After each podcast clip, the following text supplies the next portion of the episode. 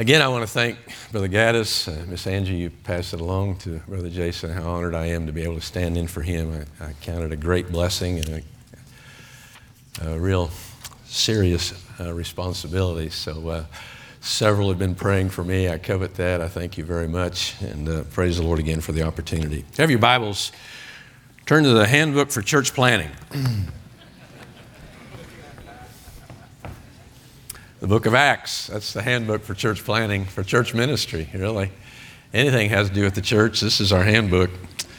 Enough already of all these new gurus and their insight. No. No one any wiser than our Lord, and He's the same yesterday, today, and forever. Yeah. Book of Acts, chapter 20, if you would. Book of Acts, chapter 20.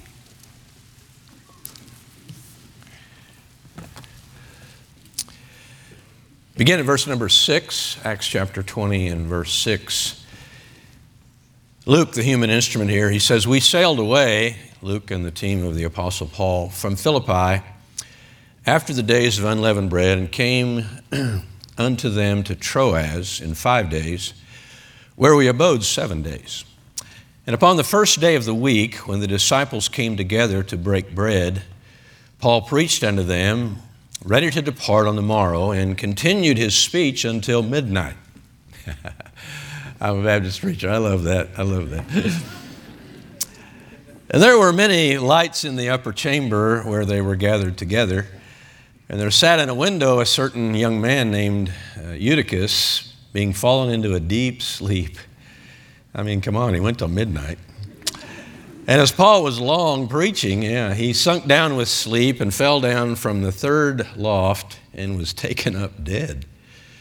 And Paul went down and fell on him, and embracing him said, Trouble not yourselves, for his life is in him. When he therefore was come up again and had broken bread and eaten and talked a long while, even till break of day, so he departed. And they brought the young man alive and were not a little comforted. Let's pray. Thank you again, Heavenly Father, for today, the Lord's Day. Thank you for the time in your house. Thank you for this place in which we can meet. And again, I'm thankful for the honor in which to stand here tonight. And I pray, Lord, you'd help me now. I pray your, your Holy Spirit would anoint me and empower me, strengthen me, simply use me for your glory. And Lord, I pray that the message tonight, I don't know the need of every heart, but I know that you do. And I know you can take the message and apply it to the individual need, and I pray you would do that. I pray come the end of tonight, the end of this day, we will all be able to say it's been good to have been in the house of the Lord. And so we ask your blessing now upon the remainder of the service and certainly the preaching of your word. And I'll praise you and thank you for what you're going to do. In Jesus' precious name, amen. You may be seated. You think this was an event that the church there in Troas might remember? uh, I've been told by several that you had an incident in, in your services last week that everybody remembers. in fact, they're still remembering it, they're still talking about it. But uh, this was uh, quite, quite an event, quite an uh, instance in which uh, something quite different, you could say, would have, would have happened in the services. I, I, would, I would submit it this way too. Do you think the young lad learned anything? Don't go to sleep in the service, especially if you're sitting in the window on the third floor. Uh, but uh, isn't it an interesting story? And you kind of read it you say, well, it's kind of novel. It's a little bit humorous in a sense. Uh, but it's given for our learning, it's for our admonition. So there's something here, I think, uh, probably more than one or two somethings. Uh, the Word of God is inexhaustible. You can read a passage, come on, have you been there? Read a passage that you know very well and come back to it again. You say, I, I never really realized that. I never saw that before. Uh, this isn't just a printed page. Come on, this is a living book, yeah. And, uh, but this, this account is written, given there, recorded uh, for our learning. And I think there's something here uh, certainly to glean from it. And I think uh, Eutychus is kind of used as an example in that way of some things that I think the Lord uh, would maybe teach us or have us to know. First, when I say this, Eutychus was where he ought to be. He's in church. Amen. This is Sunday night. If you're a member, of Southwest Baptist Church, you're supposed to be here. You ought to want to be here. Psalmist said, I was glad when they said to me, let's go to the house of the Lord. Yeah, amen. But you're supposed to be here. Come on, this is the Lord's house. This is the Lord's day. This is not golf day, football day. This is the Lord's day. And uh, you're supposed to be in God's house. I mentioned, I think this morning, I was raised in a Christian home for which I'm forever indebted, thank God for. Uh, my dad uh, learned pretty soon when I was yet pretty young that he was to be the spiritual leader of the home, and he was. And uh, our family was one. Some, I, I, know there's a whole room full of people here can identify with this. Our family was one. When the church doors squeaked, we were there. You know, you didn't have to announce something that would pump us up and encourage us to make a, make a point of being here. When the church met, we were there. You know, and I've often said as a young man, I, one of the most foolish things, questions I ever could have asked my dad was, Dad, are we going to church this Sunday? Uh, he would probably look at me like, Have you lost your mind? Why would you even ask such a question? The Lydicks go to church. Hello. Uh, come on, this is God's house. This is God's day. We're God's people. God has a message and a uh, word of, uh, from His word for us. And so, again, uh, the house of God, you ought to be there. Old B.R. Lakin, some may know that name. I heard him say this one time. He said, I found most people die in hospitals. He said, so I stay clear away from there. he said, and the least likely place that people die is in church. He said, so I live there. well, I would like to think there's a whole lot more benefit than that, amen. But yeah, God help us to know our responsibility. Come on. God intends to do great things in our lives if we're under the teaching and preaching of the Word. And this is the place you're supposed to be. I, I tell folks all the time, I hope you don't serve God because you have to. You know, this is a big enough church. I know you can might be here and they may not miss you. They may not have counted your head, but God missed you. and uh, this is where you're supposed to be. Yeah. But again, I, don't, I pray you don't serve God because you have to. I, I serve God because I want to. He loved me. He gave himself for me. He loved me first, so therefore I love him. I love his work. I love his cause. I love his word. I love preaching. I love to hear preaching. I love to be under the teaching and preaching of the word of God. And I need to be. And so Eutychus, bless his heart, he's where he ought to be. He was in church. but you know, Satan can also attack us even in church. Be sober, be vigilant 24 7. no matter where you are. You know, you read here in the book of Acts, uh, you start in the first few chapters there, and man, of course, the Lord Jesus empowering them, bringing the Holy Spirit, and I mean the church is on fire. It's a steamroller, baby. I'm telling you, they're seeing people saved by the thousands. They're turning, as the Bible records, they're saying they're turning the world upside down. Well, in fact, we know they're really turning it right side up, but I mean, they're, they're having an impact beyond comprehension, really. People saved by the droves. They, they said probably by six, eight months after the coming of the Holy Spirit, there's more saved people in Jerusalem than there were lost. I mean, they've turned the city and the whole area upside down, and it's great. And they're, they're going forward. I'm telling you, it's just a wonderful thing to read about. And I can only imagine what it must have been to experience it. But as you're rolling along, you roll into chapter 5. And someone said Satan was fighting the church from the outside and he was making no headway whatsoever. But he found a key way of attack. He moved inside the church. Ananias and Sapphira, and you know that sordid story. And ever since Acts chapter 5, he's found an effective way to work against what goes on in a place like this. And you better know he, has, he found out it works. He hasn't given up on it. If it, if it ain't broke, don't fix it. And he's working it over time. Okay? And we know, I mean, if you've been in church very long at all, it doesn't take long. Somebody gets their feelings hurt or they're not mentioned when they did something. Really? I mean, really? Who are you serving? Who are you serving? If you're serving men, I was telling some of the students this last week, you're serving men, I, I got to tell you, you won't last very long. Because they'll hurt you, they'll abuse you, yeah, they'll do you wrong. but if you're serving the Lord, He'll never abuse you. He'll never do you wrong. Keep, keep your focus on where it's supposed to be, yeah, upon the Lord. But again, I, I think too, you know, we've got some pretty puny Christians, frankly. Someone said the, the determination, kind of the, the way to gauge your value or your stamina is what's it take to stop you? We've heard the war stories. Somebody, they didn't pick the kind of carpet, I didn't like it, and I'm leaving. really? What's it take to stop you? Come on, people are people wherever you go. The problems you leave here I'll meet and greet you the next place you go. God help us to have some stamina, have a little grit in our craw, a little determination, a little bit more commitment to the cause of our dear Savior. He's where he ought to be. Okay? But again, Satan, he works the aisles here too. Eutychus, he was where he ought to be. He was doing what he ought to do.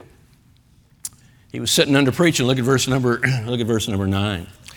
There sat in the window a certain man, a young man named Eutychus, being fallen into a deep sleep as Paul was long preaching. Paul was long preaching.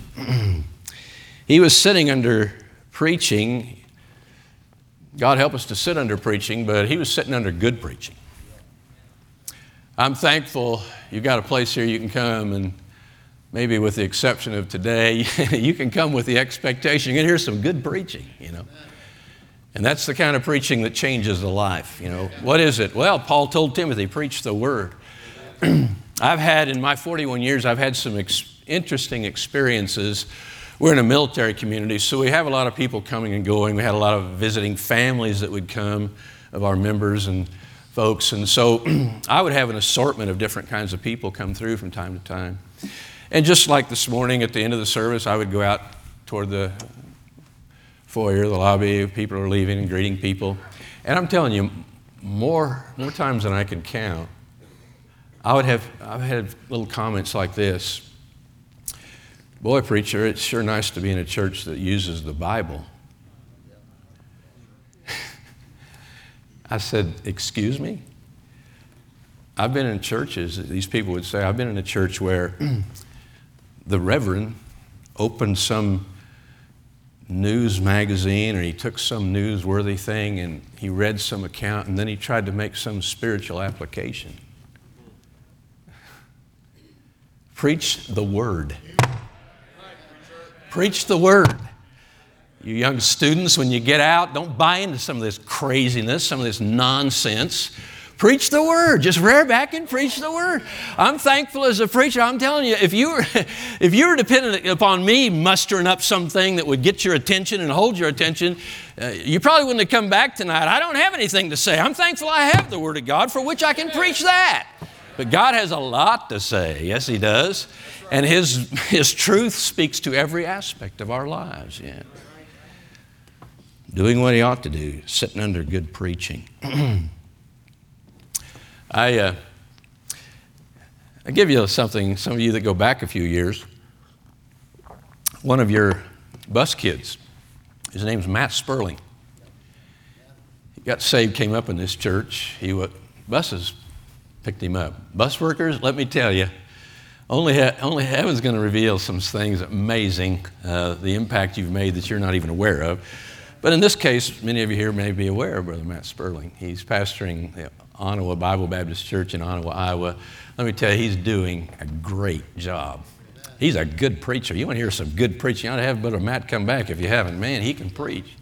Anyway, uh, some years ago, he, he took a church there that had been started, but it was, you know, really a baby church and struggling. And he took it, and man, he's just done such a great job. But they couldn't get a building. They were meeting in a storefront for years. And uh, an old mainline church, an old congregational church, was dying.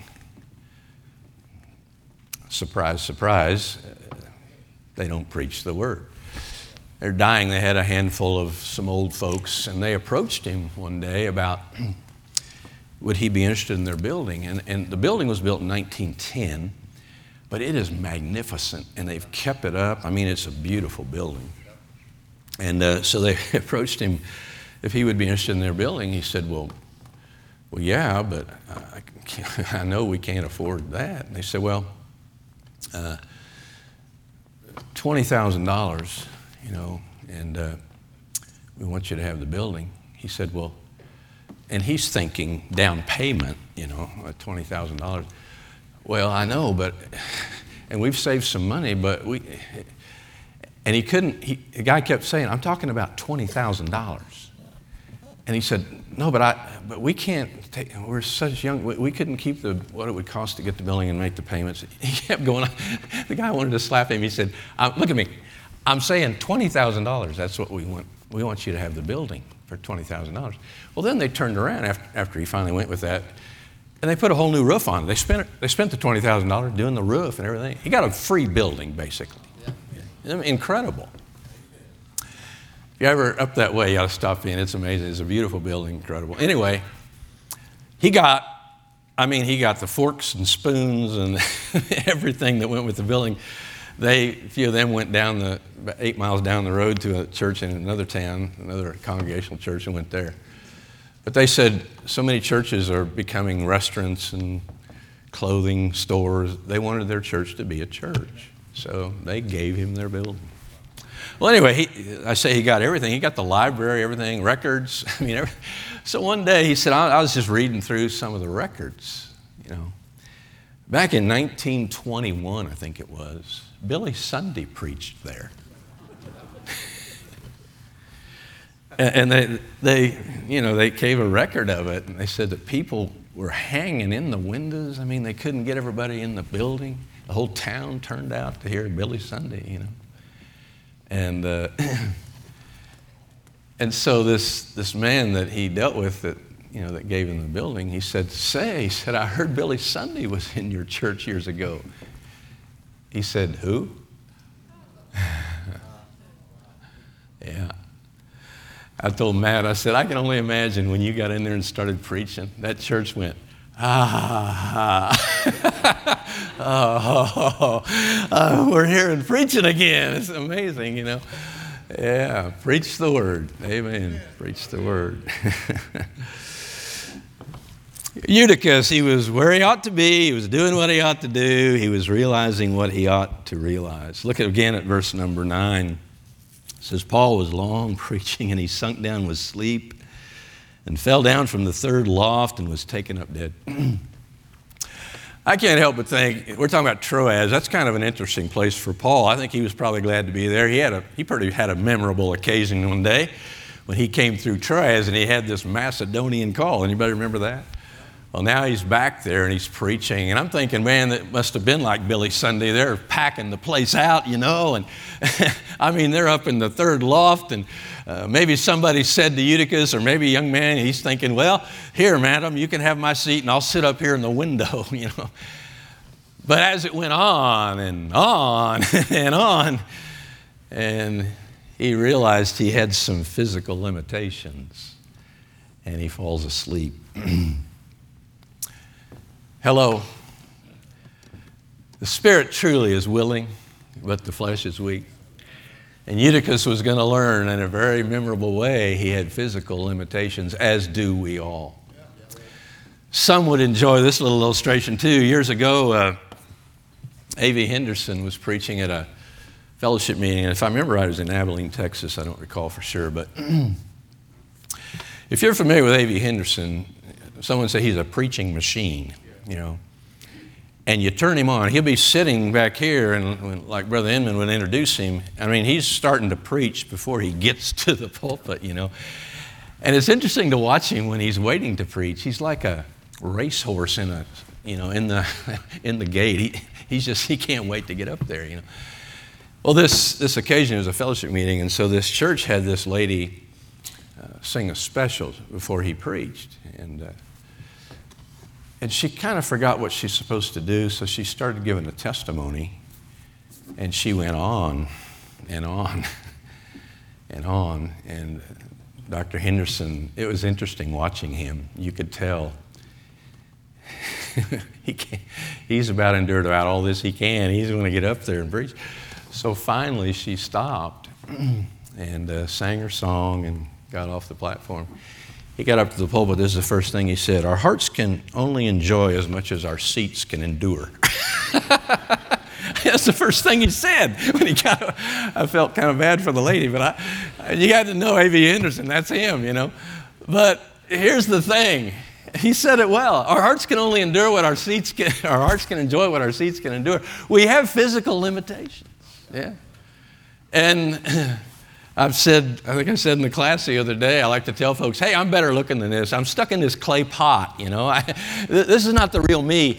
But we're all stuck in these clay pots, you know, and we're limited. We're, we're, we don't have the ability we'd like to have because we're limited by our physical condition. and we live in physical conditions. The Lord talks about He set the bounds of our habitation. And learning to pace yourself and all the things involved. We, we have limitations, but we have again the physical condition itself. You, you go to the Grand Canyon, God has set laws in our habitation. One's called gravity. You can be as spiritual as you want to be and can be, but if you walk off the edge, brother, you're falling all the way to the bottom. You know, that's just a law and the physical conditions that we face. Uh, automobiles are some of the most dangerous machines in the world. I have the, we homeschooled, and so I had my daughters, I taught them to drive. I survived it. but I, I drummed into their head. I said, the most dangerous thing you will probably do every day is get in an automobile. You need to be mindful of that. Come on, it's a, it's a physical condition that we face it's perilous, okay? And we're supposed to take care of our physical bodies. It's the temple of the Holy Spirit. Yeah, we're supposed to care for it. You young people, you would probably know. If you don't, you need to know. The number one killer of teenagers is accidental death. Brother Richard King, some know him, uh, he said some time back, he said, uh, You know what the famous last words of the teenage daredevil were? Hey, watch this. yeah. Well, again, the point is this we live in perilous conditions because we live in a physical condition, and life is frail and it's very fragile. And Eutychus learned that firsthand as he fell out of the, the window. Okay. So, again, being where he ought to be, yes. Doing what he ought to do, yes. Realizing what he ought to realize. And come on, this physical condition is not our friend. The Apostle Paul himself said, I die daily. I beat my body and bring it into subjection. Come on, we got this thing going against us here. And so we need to be mindful of that the physical limitation and the physical condition itself. Number four, Eutychus was recognizing what he ought to recognize, and that's God's involvement in God's work. Look at verse number 10. And Paul went down, fell on him, embracing him, said, Trouble not yourselves, for his life is in him. When he therefore was come up again, and had broken bread and eaten and talked a long while, even till the break of day, so he departed. God's involvement. Aren't you glad God's watching over us? Amen. David said, Though I make my bed in hell, thou art there. Amen. The psalmist said, He guides me with his eye, He's watching over me. I've given the testimony, again, spoke a little bit to it this morning. Uh, raised in a Christian home, saved at eight years of age, called to preach at 16, but went through a time in my life where I wasn't where I ought to be in my personal relationship with the Lord. Now, get this I was in church, I was always in church. Again, Lydicks go to church. That was drummed into my head. That's what I did. I never thought anything of getting out of church. Never, I was tithing. I was giving to missions. I mean, I'm doing all the things you're supposed to do. But my heart was far from the Lord. Okay? And I knew that. Okay? And so, again, in that condition, I was down in Houston, Texas, away from my parents, on my own, really. And I'm here to tell you tonight thank God for His gracious work, protection, guidance in my life. I could have ruined my life. I could have disqualified myself for ever being used in the way that God, in His grace, has used me the last 44 years nearly. There were times I can look back on it and I just see where God would paint me in a corner and He would keep me from myself. Praise his name. Come on, the Lord loves us. He cares about you. Don't ever think, and I'm going to come to some of that in a minute. Don't ever think you're outside of God's care. Don't, don't ever think you're outside of God's eye. He, he's watching over you. You know, long before I was ever saved, long before I was ever born, God knew about me. And He had a, a plan for me. And so, again, God's involvement in our lives, He's watching over us. when I was in Baptist Bible College, in Missouri, Springfield, Missouri. And I don't know if you know much about Missouri, but it's built on a pile of rocks. and God sprinkled a little dirt over the top of it. And uh, so this, uh, this apartment, we were living in the top apartment of an old house, and in the backyard, I decided we are going to raise a garden. We are going to plant some garden. My mom was a big gardener, so I thought, yeah, that saves some money. We'll plant some garden out there. Goodness gracious, I'm harvesting rocks, rocks, rocks. So I pulled out all these rocks, and so I, what am I going to do with all these rocks? Well, I lined this garden, and it was, I don't know, about 20 by 30 space, something like that. I lined it with all these rocks, you know. Well, the next spring, through the summer, you know, the grass has grown up in those rocks. so I thought, well, I want to get rid of that grass. I know what I'll do. I'll just put some gasoline on there and burn that grass out of there. So I came out there with this five gallon can of gas. You know where this is going, don't you? it's got probably, I don't know, three, three and a half gallons in there. So I would, I would, you know, put some gas along for, you know, about 10 or 12 feet. I'd light that. I'd put it out, wait till it was out. Then I'd go to the next bit and I'd put it down. So I did that about three or four times. Well, evidently, I uh, didn't notice there was a little ember left. And all of a sudden, boom, I'm, I'm holding a five gallon can of gas that as it's coming out, it's on fire, it's burning. I just throw it. I just throw the thing. And it lands about where the organ is there, I guess, and it kind of rolls over. And it's still just burning as it, as it comes out. So I went and got the garden hose. I came over and put my foot out there and I rolled that can over while I'm spraying on where the gas is coming out. And it went out. And all of a sudden, it dawned on me you idiot. you could have been a flaming torch. What in the world? And I'm, tell, I'm telling you, as as I'm standing here, I got so weak in the knees, legs, I, I had to sit down in that garden. And I, I must have sit there 15 minutes. and I finally kind of gathered myself and went into the house to my wife. And she said, What happened? I didn't say a word. I was white as a ghost. 15 minutes later, you know. I've often said, if I had any guardian angels, they said, Lord, I'm done. that guy's an idiot. I resign. I, I, can't take care of this idiot. You know? but come on, I'm sure as, as we go through life, all of us have some stories to tell in which, by God's grace, I survived some incident in life that left to me, I wouldn't be here, you know. In fact, I said, my dad, thank God for mothers. If it was up to my dad, I wouldn't have survived. I'd have bled to death as a kid. All that to say, God is good.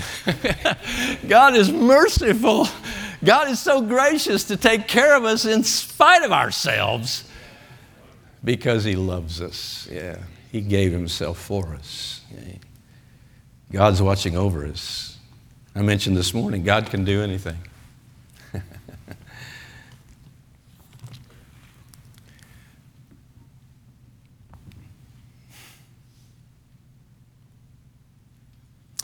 Take a knothead from Kansas, did that kind of stuff a lot in his life. He can allow him to be put in places where some great people and men and women of God have been used of God to help chisel me and used by God's grace to help conform me put me into a place where God can use me Amen. in spite of me. When I was pastor, as people and staff would know, you'd, after the service, be out in the lobby, you're shaking hands with folks, and they would come and say, Thank you, preacher, that message. I'm telling you, I needed that message, and you're just such a blessing to me. And the old carnal nature says, like this Well, it was pretty good. when in fact, so often I was very conscious. I say, if I'm a blessing in any way to you, you ought to thank God. Because it's in spite of me. Come on, don't get smug. It's God's grace that He uses any of us. David said, What is man that thou art mindful of him? Yeah. Thank God He does. It's a joy to serve Him and be incorporated into His cause. What a, what a blessing. But again, let Him get the praise and all the glory because it's He, Him, and Him, Him alone. Okay. God can do anything. And then Eutychus had to come to realize God wasn't done with him yet. probably should have died. Some say he probably was dead, and God used Paul to raise him from the dead. But God wasn't done with him yet. Again, I think I told some of the students this last week, man out of my ministry, John Schoenberger, said one time, he said it and I wrote it down. He said, Until God's done with you, you're invincible. Until God's done with you, you're invincible. Now, again, I wouldn't suggest you go out to the Grand Canyon and step off the edge. God expects us to use our brains, hello. But, come on, if we're a child of God and He's watching out for us and He's got a will and a plan for our lives, then our steps are ordered, our days are numbered. Come on. And He's in charge of all that. So, come on, I am what I am by the grace of God. I continue on by the grace of God. But if God be for us again, who can be against us? Yeah. Eutychus was where he ought to be. He's doing what he ought to do. He's realizing what he ought to realize. He was recognizing what he ought to recognize. Lastly, he was knowing what he ought to know. Look at verse number 12. They brought the young man alive and were not a little comforted, which means they were a lot comforted. Come back to something I said a moment ago. If you think you're not important, think again. If you think God's people don't care about you, think again. If you don't think, if you think for some reason you're not valuable, think again. God talks about in I think the book of Corinthians where he places in the church those who he will. You're here on purpose. You're here by design. You are important. Come on, you are important. And he used the illustration of the body, you know, the nose saying, I have no need of the eye or whatever the case. Come on, I don't care what part you are, you're important. And don't ever think for a moment that you're not. Don't ever think that Great Southwest Baptist Church has so many folks and so many great students that can be involved. It doesn't really matter if I go. Yes, it does matter. And it matters for you and it matters for everybody. You're important here. And Eutychus realized, man, I'm telling you, they're making a big deal over him. Man, we are so glad you're okay. This is incredible. I saw you fall, and I thought, oh, my word. Eutychus, we love you, and we're so thankful you're okay. Come on, you're important to God's cause. You're important to this work. You're important. I said, you're important. You're a key ingredient to what God does here. But if for some reason you say, well, I got evidence to the contrary, no one really cares about me, I'll tell you who does care. You can cast all your care upon him, for he cares for you. Everything about you, he cares about. He knows all about you. In fact, he cares more for you than you care for yourself. So much so that he gave himself for you. Don't tell me you're of no worth. The Son of God, the Lamb of God, gave himself as a sacrifice for your sins so that he could redeem you. And then, once redeeming you, that he could empower you by the presence of his very person in the way of the Holy Spirit and guide you and help you and come on, use you for his glory. So get a new view. Now, again, I understand there's. there's a ditch on either side of the road. Don't get to the point where you think you are somebody and God's lucky to have you. No, no, no, no. You are what you are by the grace of God. Okay. But don't go to the other ditch and think you're worthless, and, and Satan will beat you over the head. I mean, that guy is a rat. I talked about it this morning. The, the time he tempts you and leads you into doing something, some sin against God, and then, then he mocks you. And he says, See, you're no good. You worthless. God loved you, gave himself for you. Look what, you're, look what you've done with your life. That dirty rat. but don't buy into that. He loves you. He gave himself for you. He has the best in store for you. He loves you. So we are dirt. And we ought to have that opinion of ourselves. Jesus said it well without me, you can do nothing. Well, better said, maybe even, and for us to receive it, without me, you are nothing. But with Him, if God be for us, who can be against us? Someone said, God and me, that's a majority. and God loves you. He's got great things in store for you. Don't, don't take second best. I'm talking to somebody today about you know, there's two areas of will, God's will in our lives. One is permissive will, and it's okay. You know, you, you enjoy some things. But that's second best. He wants you in His perfect will. And in His perfect will is, you know, joy unspeakable and full of glory. Yeah. Eutychus, interesting story, amusing, kind of funny. there, Paul was preaching long, yeah, till midnight. We got a long ways to go yet. Let me say, by the way, again, we're getting soft. I'm hearing missionaries talk about, yeah, if you come to the Philippines, certain areas of the Philippines, or you go to South America, they wouldn't mind for you to preach till midnight. If you preach 30 minutes and done, they're saying we got short change. They, they want you to preach on, you know. Well, we're getting soft. I know what you're saying. Yeah, but go ahead and finish up, preacher.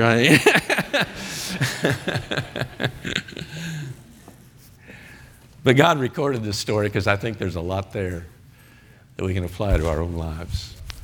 Eutychus is used as a fine example. he was where he ought to be. If you're glad you're here tonight, say amen. Amen. amen. Someone said, Preachers don't count who's here, they count who's not here. Yeah, that's our nature. But he was where he ought to be. He he was doing what he ought to do. He was realizing what he ought to realize. He was recognizing what he ought to recognize. And then he was knowing what he ought to know. God loves us, wants to use us, do great and mighty things beyond what we could ask or think for his glory and our good. Let's bow our heads for prayer. Thank you, Heavenly Father, for the example of this young man, Eutychus. Thank you, Lord, that you included it in the canon of Scripture. We know you did for a purpose, a whole lot more than what I could ever get out of the passage. But there are some things I think that are very important. Help us to realize what Eutychus came to know and realize in his own life. And others about him came to realize. Again, so often we take things for granted, we take people for granted. I'm sure they didn't after that incident. They were glad that he was okay. He continued to be in their midst and serving together with them. Lord, you admonish us to love one another and to pray for one another. All of that together with other things speaking to the fact that we're supposed to realize how important each and every one of us is in the cause of our Savior. Thankful, Lord, that the fulfilling of the Great Commission is not on the shoulders of one or two individuals or on the shoulders of one or two churches. Jesus said, Pray the Lord of the harvest, He'd send forth laborers. There's such a need for more of us engaged and involved in God's work. Help us never take it lightly. Help us never think of it as not important or making any difference. Lord, we are your instruments that you intend to use to accomplish your will and your work. Help us be found faithful. Help us be found usable and available that you can then accomplish what you desire to do through us, for us. Speak to hearts here tonight. Encourage us with these truths. May Eutychus and this incident kind of find lodging in our heart. Help us recommit ourselves to our place before you, and I'll thank you. In Jesus' name, amen. Brother Ted.